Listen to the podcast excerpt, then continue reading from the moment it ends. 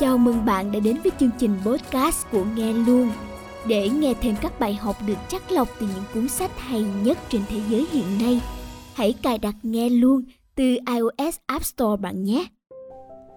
Sức mạnh của việc không làm gì cả Con cá sấu già đang trôi ở mép sông thì một con cá sấu non hơn bơi đến cạnh nó. Tôi đã nghe từ nhiều người rằng Ngài là thợ săn hung dữ nhất trong tất cả các đáy sông. Làm ơn, hãy dạy tôi cách của Ngài. Bị đánh thức sau giấc ngủ trưa dài ngon lành, cá sấu già liếc cá sấu non bằng con mắt bò sát của mình, không nói gì, rồi lại ngủ thiếp đi trên mặt nước. Cảm thấy thất vọng và không được tôn trọng, con cá sấu non bơi ngược dòng sông để đuổi theo một con cá da trơn, làm cho nước sông sủi bong bóng trên bề mặt. Mình sẽ cho ông ta thấy. Chú cá sấu non nghĩ thầm. Cuối ngày hôm đó, con cá sấu non trở lại với con cá sấu già, vẫn đang ngủ trưa và bắt đầu khoe khoang với ông ta về cuộc săn thành công của mình. Hôm nay tôi săn được hai con cá trê nhiều thịt. Ngài đã bắt được gì? Không có gì. Có lẽ rốt cuộc thì ngài cũng không quá hung dữ. Không hề nao núng, con cá sấu già lại nhìn con cá sấu non. Không nói gì, nhắm mắt lại và tiếp tục nổi trên mặt nước khi những con cá tuế nhỏ xíu lao nhẹ vào lớp tảo dưới bụng nó. Một lần nữa, con cá sấu non tức giận vì không nhận được phản hồi từ đàn anh và nó bơi ngược dòng lần thứ hai để xem mình có thể săn được gì. Sau vài giờ vùng vẫy, con cá sấu non đã săn được một con sếu nhỏ. Mỉm cười mãn nguyện, chú ta giữ con sếu trong hàm của mình và bơi trở lại chỗ con cá sấu già kiên quyết cho nó thấy ai là thợ săn thực sự. Khi con cá sấu non đi vòng qua khúc quanh, nó nhìn thấy con cá sấu già vẫn đang nổi ở chỗ cũ gần mép sông. Tuy nhiên, có điều gì đó đã thay đổi. Một con linh dương đầu bò lớn đang thưởng thức đồ uống buổi chiều chỉ cách đầu con cá sấu già vài inch. Bằng một chuyển động nhanh như chớp, con cá sấu già lao lên khỏi mặt nước, ngoạm chặt hàm của nó quanh con linh dương đầu bò và kéo nó xuống dưới sông.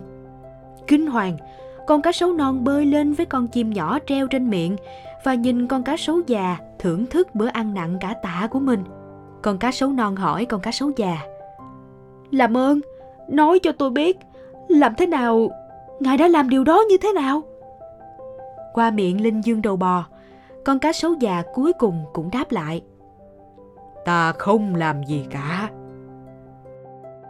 làm những gì quan trọng so với bận rộn khoe khoang. Chúng ta nghĩ rằng để thành công, chúng ta phải không ngừng xây dựng, làm việc, phát triển và phát triển thứ tiếp theo, bất kể thứ đó là gì. Tất cả chúng ta đều có vấn đề với sự bận rộn, nhưng bận rộn và thành công không giống nhau. Và nếu chúng ta ưu tiên không làm gì cả, chúng ta có thể thấy mình bắt được nhiều linh dương đầu bò hơn so với cá da trơn. Tuy nhiên làm ít hơn hoặc không làm gì cả thì nói dễ hơn làm. Đặc biệt là trong một xã hội quá bận rộn. Hãy cùng xem xét kỹ hơn nỗi ám ảnh không lành mạnh của chúng ta về việc luôn bận rộn. Nhân loại đã phải vật lộn với sự bận rộn kể từ thuở sơ khai hoặc ít nhất là từ năm 425 trước công nguyên khi Homer đi trên trái đất. Odyssey kể câu chuyện về người ăn cần sa, một dân tộc kỳ lạ suốt ngày lười biếng ăn và không làm gì cả. Và điều kỳ lạ hơn cả hư cấu là những người này hài lòng với cuộc sống của họ. Homer đã viết rằng sau khi một số thủy thủ đoàn của Odysseus ăn trái cần sa của dân tộc này, họ trở nên giống như những người trong dân tộc này, hài lòng, thoải mái và hơi lờ đờ. Lo sợ rằng nếu tất cả những người đàn ông của mình ăn quả cần sa, họ sẽ không có động lực để trở về nhà. Odysseus đã ra lệnh trói những người đàn ông bị ảnh hưởng vào băng ghế của con tàu và cho con tàu ra khơi ngay lập tức. Thật thú vị, phản ứng của Odysseus đối với cảm giác không làm gì cả này nghe có vẻ giống với giám đốc điều hành công ty, nhà sáng lập công ty khởi nghiệp và huấn luyện viên bóng đá ở trường đại học mà chúng ta biết ngày nay. Những người nghiện công việc nặng nề, coi thường bất cứ thứ gì có thể ám chỉ đến cảm giác tự mãn, nhiều người trong chúng ta cảm thấy đóng băng vì sợ hãi khi nghĩ đến việc không làm gì cả toàn thế giới giờ đây đo lường giá trị bằng sự bận rộn so với chất lượng công việc theo nhiều cách nó đã trở thành một biểu tượng trạng thái bận rộn đã bao nhiêu lần bạn nghe hoặc có một cuộc trò chuyện như thế này? Gần đây anh thế nào? Ôi trời, bận kinh khủng. Thật tuyệt, thế chắc công việc của anh đang phát đạt lắm nhỉ? Chúng ta đã phát triển để đo lường giá trị của một người trong tiềm thức dựa trên số giờ họ làm việc, số tiền của họ.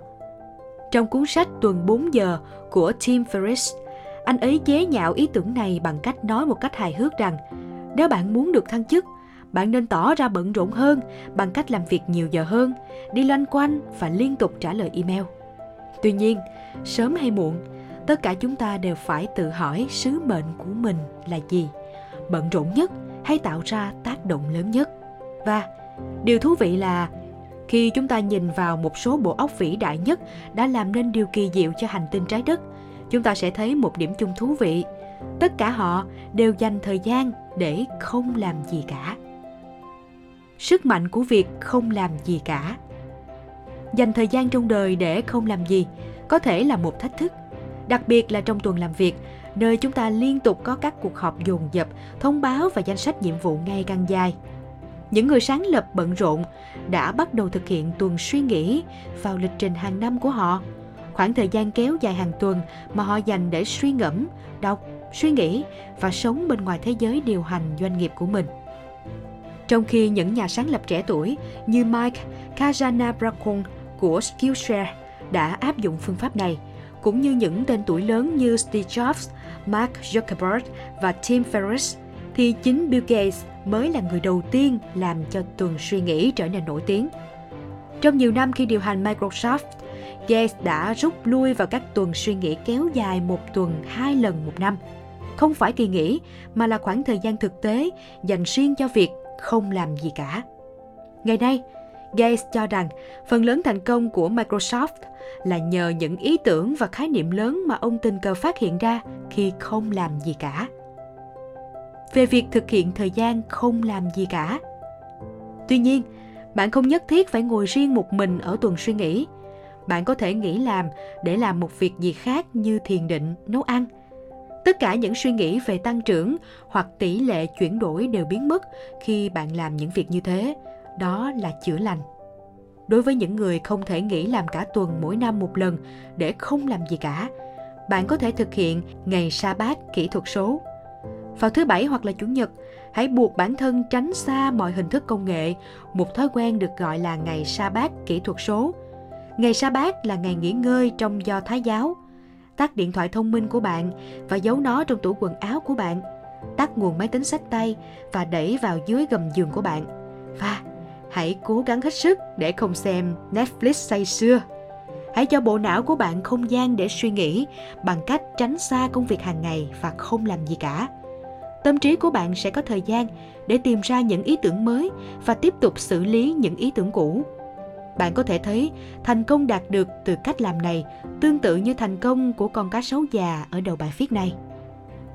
Mặc dù chúng ta tự nhủ rằng mình có thể đạt được nhiều hơn bằng cách tranh giành, nhưng đôi khi tốt hơn hết là nhắm mắt lại và thả trôi và đợi đã, cho đến khi linh dương đầu bò xuất hiện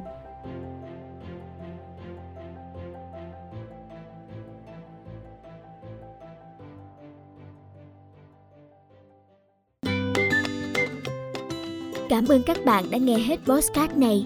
Chúc bạn một ngày thật vui tươi và tràn đầy năng lượng.